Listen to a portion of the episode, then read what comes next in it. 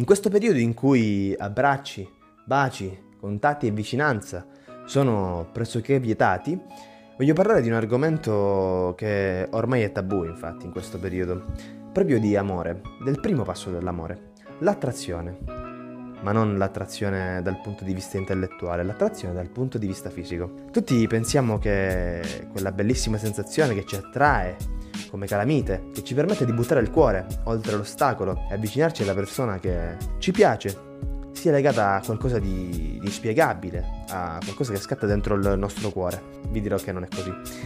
Vi dirò che è molto importante il cervello e tutti i calcoli che questo stesso compie in pochi secondi per permetterci di avvicinarci a una persona che può interessarci.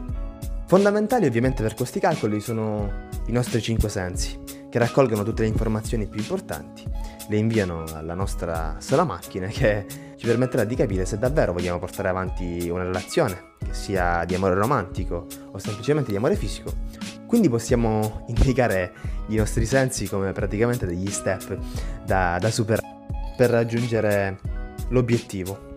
Il primo step da superare è proprio quello della, della, vista.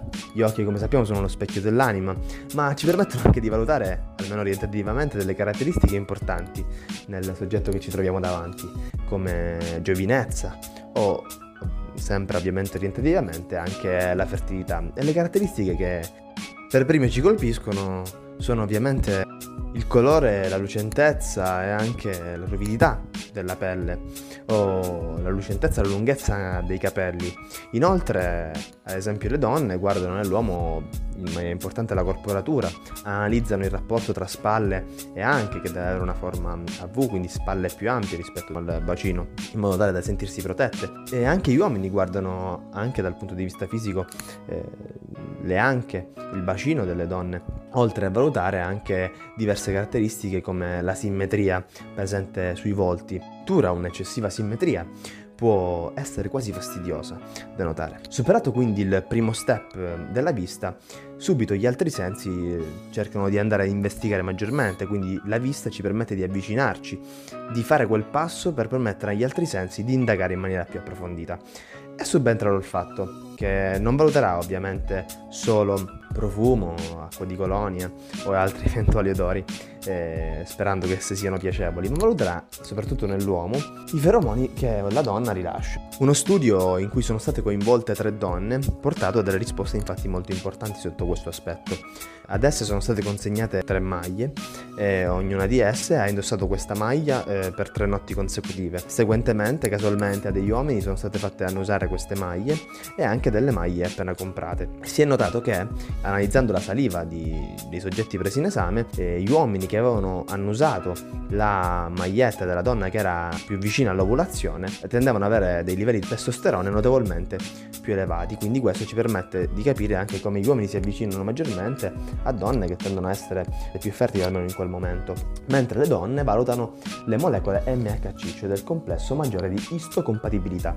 Sono molecole legate poi anche alla difesa immunitaria del soggetto maschile in questo caso e ehm, le donne in questo caso seguono la regola del gli opposti si attraggono perché cercano soggetti che hanno molecole MHC differenti dalle proprie. Questo è importante anche dal punto di vista evolutivo, perché la donna infatti sceglie soggetti con molecole MHC differenti affinché si possa creare una varietà di immunità ancora più ampia e quindi una prole con una maggiore possibilità di sopravvivere. Restano ancora due sensi, l'udito e il tatto. L'udito è molto importante per cercare di captare ovviamente i toni della voce delle persone che abbiamo dinanzi a noi e soprattutto gli uomini preferiscono donne con voci più alte e ariose, mentre le donne preferiscono uomini con voci più profonde, le quali possono anche mostrare eventualmente una corporatura più possente, tale che possa ovviamente proteggerle maggiormente. Ma nell'attrazione c'è anche un'altra regola. Due studi differenti hanno evidenziato infatti che soggetti posti davanti alla foto di uno sconosciuto dovevano inviare adesso un messaggio vocale e si è notato che alcuni soggetti tendevano a rendere la propria voce più profonda, mentre in altri casi si tendeva a rendere più alto il tono della voce. Questo ci indica che si tende a modulare la nostra voce in base, in base, al soggetto che abbiamo davanti, quasi per stimolare le corde del suo cuore. Infine non ci resta che analizzare il tatto. Uno studio ha posto dei soggetti a contatto con una tazza eh, di caffè bollente ed altri soggetti invece con una tazza di caffè freddo per determinati minuti. I soggetti che hanno tenuto in mano questa tazza di caffè bollente hanno poi letto una storia e hanno valutato il personaggio con delle caratteristiche molto positive, era un personaggio solare, accondiscendente, eh, favorevole dal punto di vista anche della storia. Invece i soggetti che tenevano in mano la tazza di caffè fredda analizzavano il soggetto come freddo, non propositivo, quindi anche il calore che trasmette questa persona che abbiamo davanti può andare a inficiare le sue caratteristiche dal punto di vista di un giudizio anche alquanto superficiale. Superati tutti questi ostacoli, si arriva dunque al bacio al famigerato primo bacio. Primo bacio che però è il momento clou. Eh, molti studi infatti dicono che la maggior parte delle coppie interrompe la loro frequentazione o l'attrazione svanisce proprio dopo un primo bacio andato male. Perché è lì che praticamente tutti i sensi entrano praticamente in collisione eh, diretta, infatti c'è il sapore eh, della bocca altrui, c'è l'odore del, dell'alito della persona che abbiamo davanti, c'è anche una sorta di eh, completezza tra le bocche e le lingue che può anche non essere piacevole o esserlo a tal punto da far nascere comunque una relazione. Superato anche questo famigerato e difficile esame del primo bacio, cosa accade nel nostro organismo? Nel nostro sangue viene pompata noradrenalina, nota anche come norepinefrina, la quale andrà a attivare diverse componenti, tra cui in primis il sistema simpatico e quindi la risposta mordi e fuggi. E le pupille si dilatano, si crea una visione a tunnel che ci permette di concentrarci proprio sul soggetto che abbiamo davanti. Addirittura la memoria tende a essere ancora più sviluppata. Per questo non dimentichiamo mai il primo bacio. E inoltre nel nostro sangue viene pompato glucosio per eh, cercare anche di prepararci a ciò che accadrà in seguito. Le mani cominciano a sudare eh, e tutto ciò che ne consegue.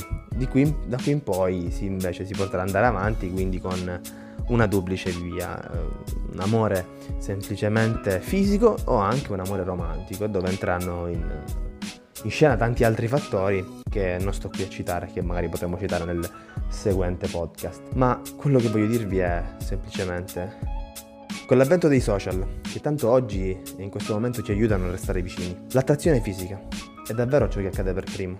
Davvero gli occhi sono ciò che ci fanno avvicinare una persona o sono forse dei messaggi su, su Instagram? Davvero da una foto si può provare attrazione verso una persona e poi scriverla?